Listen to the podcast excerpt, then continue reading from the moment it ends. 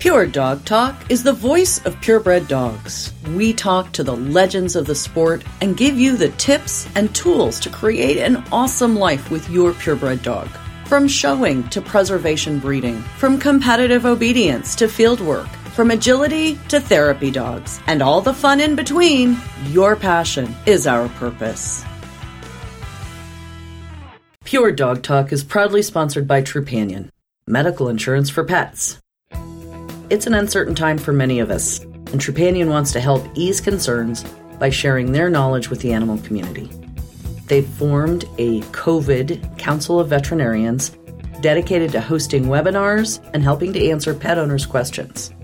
Trupanion is committed to helping pets, whether that's through distributing information or ensuring their team remains operating at full capacity to process your claims. If you're a breeder, they also have a program that allows you to send your litters home with a special offer so you can have peace of mind and you know that your puppies are covered in their new homes. You can learn more by following the link at the website, puredogtalk.com. Don't forget to tell them Pure Dog Talk sent you. Welcome to Pure Dog Talk. I am your host, Laura Reeves. And I have a super fun guest today. You will actually, listeners, remember the conversation I had with Denise Flaim a while back, and we talked about ridgebacks, Rhodesian ridgebacks, and the history, and just some really fascinating detail that Denise brings to it. And she is an author and a reporter and just an amazing all around dog person. Welcome, Denise. Thanks, Laura. It's nice to be here. And Denise has a new book out. And so every now and then here on Pure Dog Talk, I get to combine all of my favorite things, which is books and talking to people and dogs. So how cool is that? so Denise, give us a little uh, 411. How did doggedly musings on the breeding, judging, and preservation of purebred dogs come about? Well, for many years now, it's got to be more than a decade, I've been a columnist for Dog News. Right. And this is a compilation of all of those columns, which covered every topic imaginable from breeding to judging to line breeding to various really important figures in the breed. It's a real kind of buffet of ideas about dogs because a lot of times we talk about individual dogs and a lot of times we talk about very specific surfacey things, but Right. Not as often as I would like do we talk about the ideas and the thoughts behind them. Well, and this is why I thought that this book was particularly going to be of interest to my listeners because that is so much what Pure Dog Talk is. Mm-hmm. And this is your companion book to Pure Dog Talk podcast. Now you have wonderful thoughts and insight from really what I think of you as a very smart person and beautiful pictures and all of that. So talk a little bit, if you would, about your background because I don't think we really dug into that. And I think it's fascinating to share with people. So I started life, I'm always in a profession 40 years too late. So I became a newspaper woman, you know, yes, not during the Brenda Starr era no, when no. people had the bottles of whiskeys in their desk drawers, but when newspapers were like insurance offices. And then, of course, now mm-hmm. your newspapers don't really exist anymore. So I spent 20 years as a columnist and editor at Newsday, which is the major daily newspaper on Long Island in the metro New York area. Then, about 20 years ago, I started getting involved in Ridgebacks. I started to breed, I started to show them. And then I published a series of dog magazines. I published a Ridgeback magazine. I also revived Sighthound Review, which the Sighthound people will remember was founded by Bo Bengtson. Bo didn't think anyone would remember Sighthound Review. Bo was wrong. And and then I founded yes. a magazine called Modern Molosser, which actually still exists online. Molosser is a word that's pretty well known overseas, not so much here. People think it's like a dinosaur velociraptor, but it's actually a term that people use to describe mastiffs and dogs with similar phenotypes, thick skin, mm-hmm. heavy bone. And so I stopped publishing those magazines several years ago and was suddenly occupationally eligible to judge. So I've started judging. I judged the entire hound group and a big chunk of working, including those Molosser breeds. And I have a publishing house. called Revodana Publishing, which publishes dog books that are really non generic, real specific, right. high quality right. books. And that's one that's of the me. things that is great, I think, about this particular publication. I mean, I think you outdid yourself. The quality of just people who are book lovers. It is a beautiful book. It's beautifully photographed. It's beautifully bound. It's beautifully typeset. I mean, it has nice paper, right? Like some of us are just yes, weird about nice. that kind of stuff. the presentation, I agree, is lovely. But the thing I really am most proud about this book is that I think the ideas in there are exciting if you're somebody who really is into dogs in, like I said, more than a surfacey way. Pat Trotter said that she read it, she was up all night. So I like to right. think of it as the book that keeps Pat Trotter awake at night. but see, I'm sorry, I could put that on my gravestone someday, right? yes. And you know, I think also that we get so sometimes in dogs, we get so stuck in taboos and I really think it's time for us to sort of step back and realize that none of the breeds that we're involved in emerged fully formed from any right. place. Right. And so, you know, on the one hand, we can't be so caught up in rules that we lose the forest for the trees. And on the other hand, I feel really strongly that the one thing that's missing in dogs, in particular in judging, this is what mm-hmm. I'm doing more of lately, mm-hmm. is respect. Oh boy. You have to have respect when you walk into the ring, not just for the people and the dogs, but for the breed. And for me, that means not just reading the standard, which is really important, but then finding the correct way to interpret the standard. It's sort of like, and there's an essay in here about this, it's sort of like your breed, the breed you start with, is like your house. You know your house really well. You know, if you get up in the middle of the night to pee, you know where that creak is on the step, you know where you're going to trip, you don't even have to remember where the light fixture is. Your hand just goes for it. That's your breed. Right. When you go into somebody else's breed, it's like staying at a friend's house that you've never been to before and you don't know where anything is and you're fumbling and you got to keep visiting. And the more you visit, it's never quite your home, but you get a little more comfortable. You know where the carriage is, you know where the mugs are. And most important, if you're staying over that friend's house, you leave it better than you found it. Yes. You have respect for it because you know it's not yours and you don't just come in and trash it. And I think a lot of people maybe don't quite have the same philosophy. That's just beautiful. And it's really lyrical and it really speaks to so much about how I understand our shared passion for dogs, for judging, for thinking about how we approach it. And I think it's important for listeners to hear because respect is a lot of levels. Like we respect for the dogs, respect right. for the exhibitors, respect for the judges, respect for the time and the effort that they've put in to think about this the way you do, to understand and appreciate breeds the way you do, and the way you talk about it there.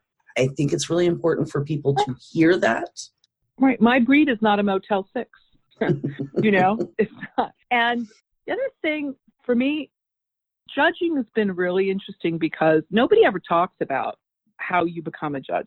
People talk about my continuing education units and I need 10 CEUs to get this breed. I mean, well, they talk about that. But I mean, how do you really learn a breed? And I think the way you learn a breed, it's a three part process head, heart, gut. So, first, you know, you see the breed, you know it exists, you start to study it, you read the standard, you go to seminars. So, it's in your head, you have all those pieces.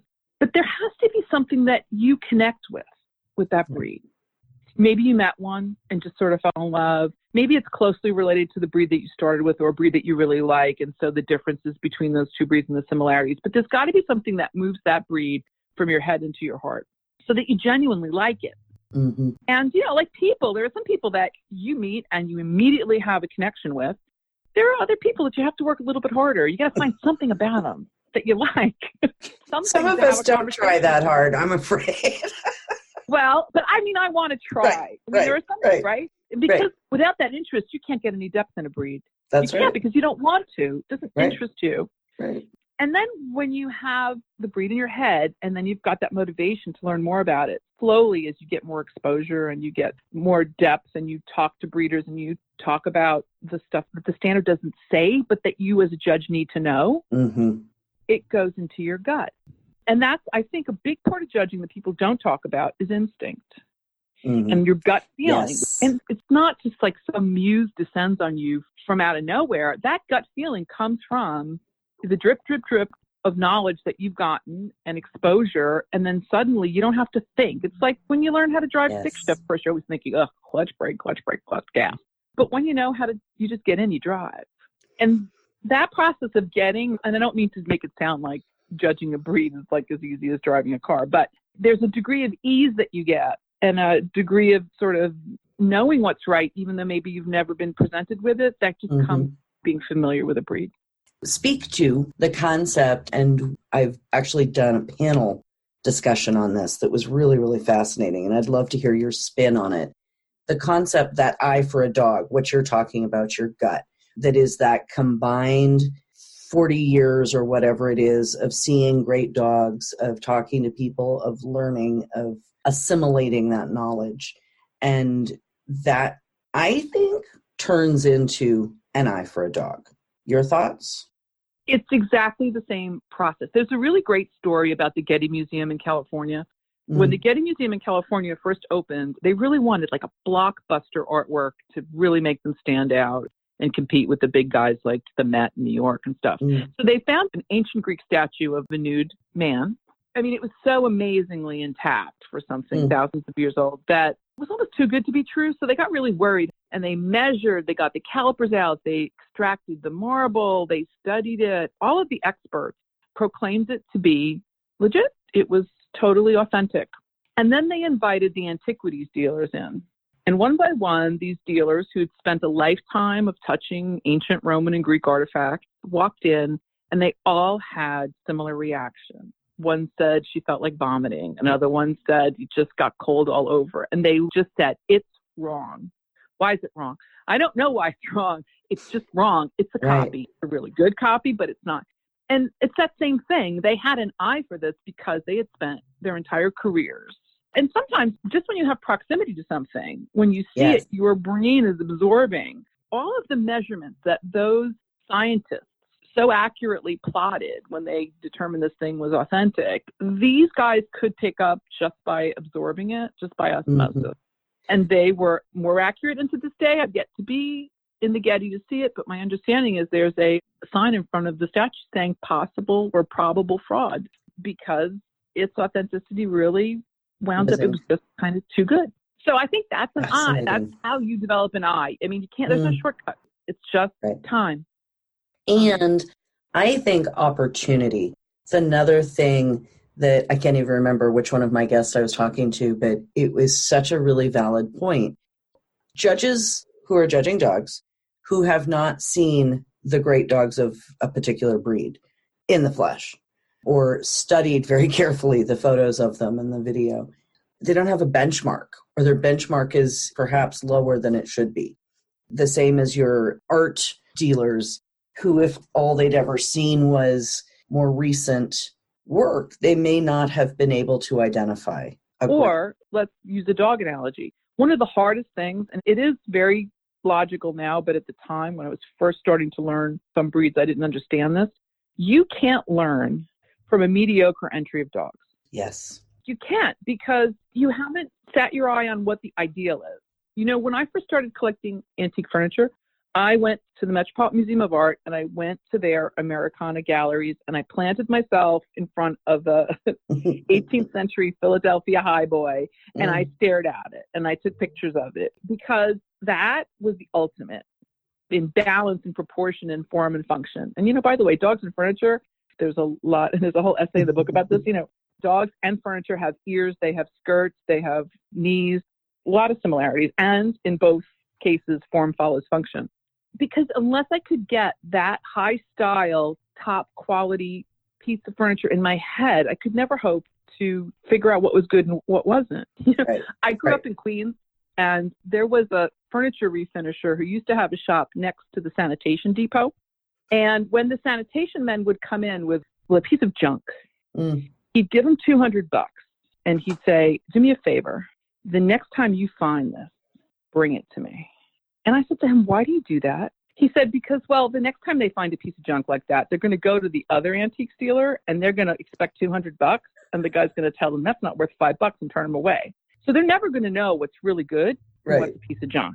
They'll just right. keep coming to me, which is really actually quite smart. You really have to know what's good, and you can't be somebody like that antique dealer who isn't going to let you see what good really is. Right.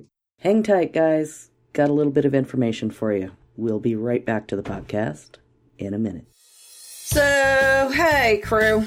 New year, new decade. Let's have some new Pure Dog Talk promos while we're at it, shall we? All right. Our patrons group continues to grow and thrive. It's like the NPR of dogdom. It's so cool. And Pure Dog Talk offers you, my loyal listeners, an opportunity to get in on the fun. Pure Dog Talk patrons are invited to join a closed Facebook chat group just for you.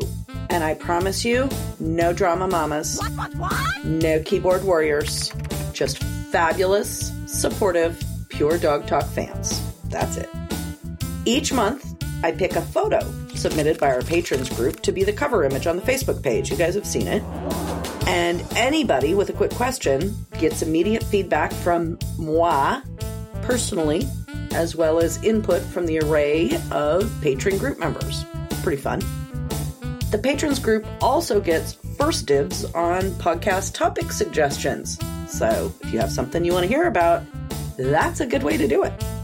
And to celebrate the new year, I'm adding a whole new technological challenge to my life.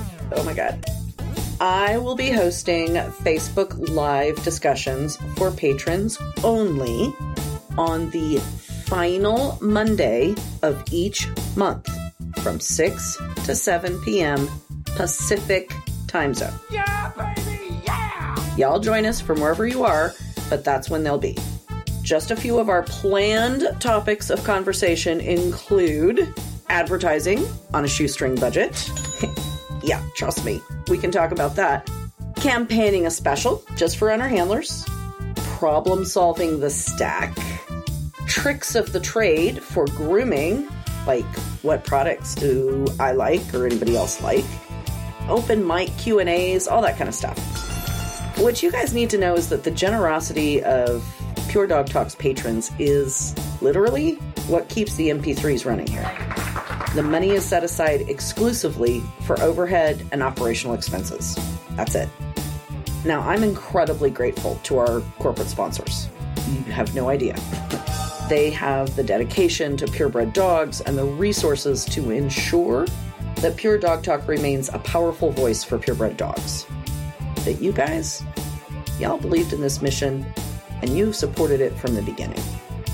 You are the heart and soul of my crusade to provide all purebred dog lovers a constantly growing, challenging treasure trove of knowledge in a 21st century format. Like So, just click the Be My Patron on Podbean button on the website. It's quick, it's easy, it's secure. And I hope to see all of you on the next Facebook Live chat. Let's segue that into now we're talking about dog breeding. If dog breeders won't sell their very best dogs, because as we all know, selling dogs is scary sometimes. And if you're not willing to take that risk, if you're not willing to trust people, how are those people to take the next step forward? How about if you're not willing to breed? How about this whole concept of us beating ourselves up and eating our young by criticizing fellow breeders who breed? Mm-hmm. Yep. We really do a great job of shooting ourselves in the foot. And the more we divide ourselves and look at our differences, the more perilous our world becomes. I mean, I don't know if you've done a show on this or are looking at it, but what's going on in Holland right now is really yes. frightening. I did one last year when it first came up, and I want to do another one now that it has actually passed speak to that a little bit. Give listeners, I'll link it in when I put up the blog post, right. but tell listeners who are listening right now what we're talking about. So, in Holland, some legislation recently passed involving brachycephalic breeds, short faced breeds like bulldogs and Brussels Griffon and Pekingese. And the government in Holland has mandated that if you own a dog of these breeds in which the muzzle is less than a third of the overall head, you cannot breed that dog. unless you breed it to another dog, could be of another breed, that has a muzzle that is longer than one third to two thirds muzzle to skull. And so, so, again, that concept of people who know nothing about breeding dogs are telling people how to breed dogs. Right. And if you don't do that, you can't register your dog. But if you do do that, you have to breed to another breed because mm-hmm. many of these breeds require the muzzle to be less than a third. You can't register them either because you've done a crossbreeding. Right. So it's really pretty disturbing. And stuff like this happens all over the world. You know, Rhodesian Ridgebacks are my breed. We recently had a movement within some committees in the FCI to uh, create a variety of ridgeless Rhodesian Ridgebacks. Why? Uh, okay.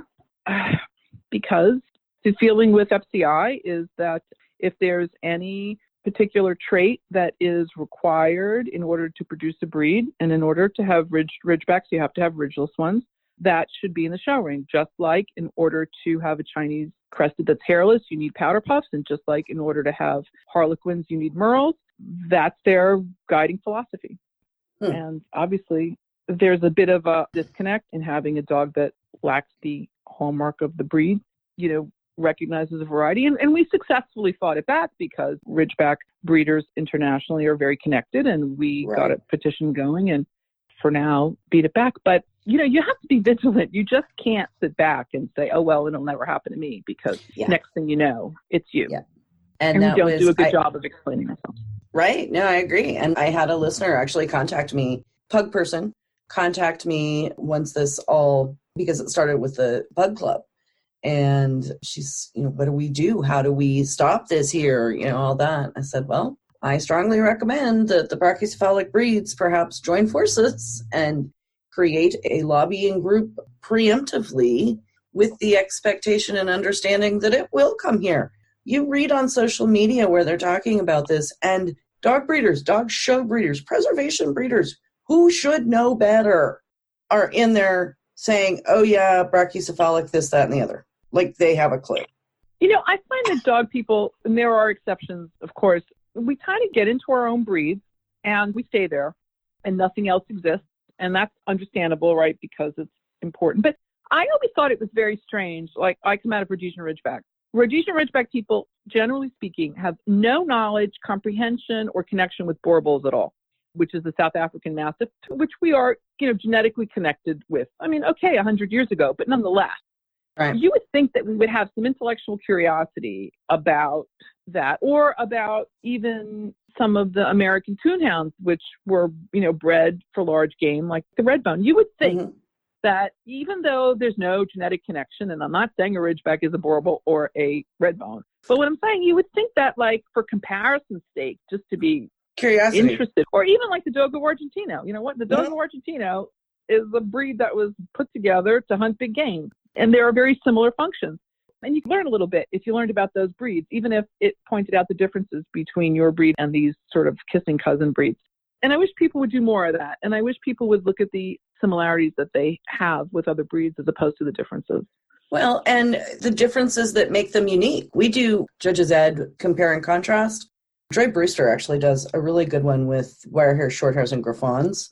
Mm. And I like to do comparisons of wire hairs, griffons, and spinoni simply because three European continental versatile hunting dogs all developed to hunt fur and feather in slightly different terrain, all with wire coats of varying descriptions, and how the standards differ and how different the dogs are, despite the fact that they were bred to do essentially the same thing.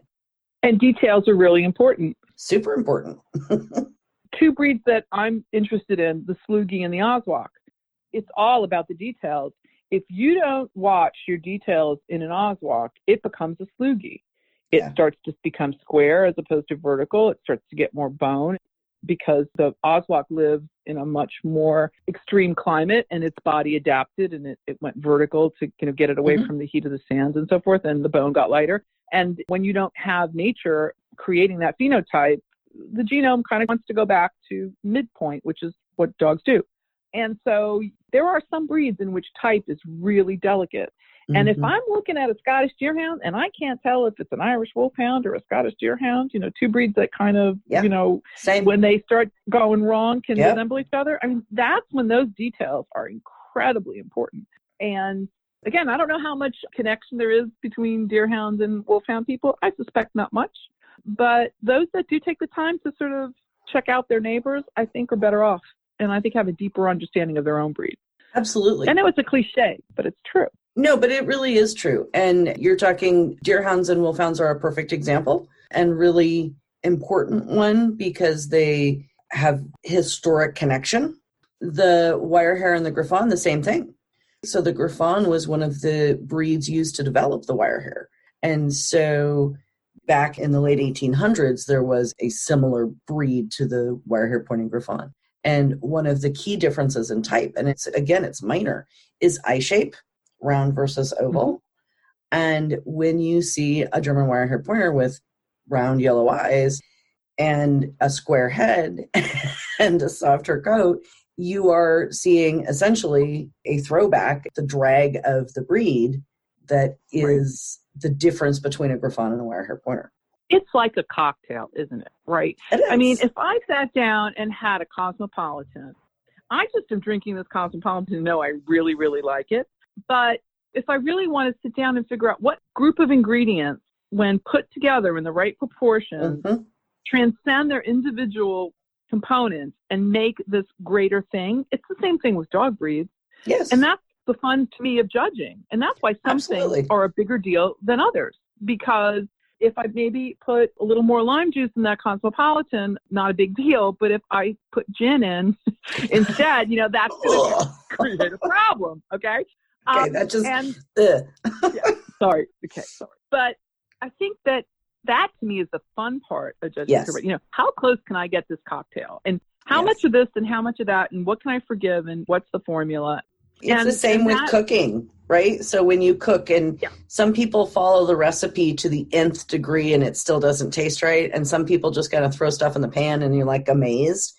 There's a little bit of that cooking and dog breeding in my mind. It's my comparison Absolutely. because I love to cook and, you know, the dog breeding and dog handling. I refer to the jazz musician versus the classical pianist. The dog mm-hmm. handler who's the classical pianist who plays and is very, very precise and doesn't have a lot of give and does a beautiful job within this constraint. And the jazz musician who's over here like la la la la la la the saxophone, right? And it can sometimes make you a little bit dizzy. But so there's a lot of important things that you can pull from each of those, right? And there's also another great analogy, which comes from my friend Rafa in Spain, Rafael Malo Alcrudo, who's a very well known all breed judge in Europe. And he mm-hmm. says that breed standards are like songs they mm-hmm. have words and they have music. Mm. If you just listen to the words, you can read them off, just like you can read a standard, fine. But you have to find the music in the standard.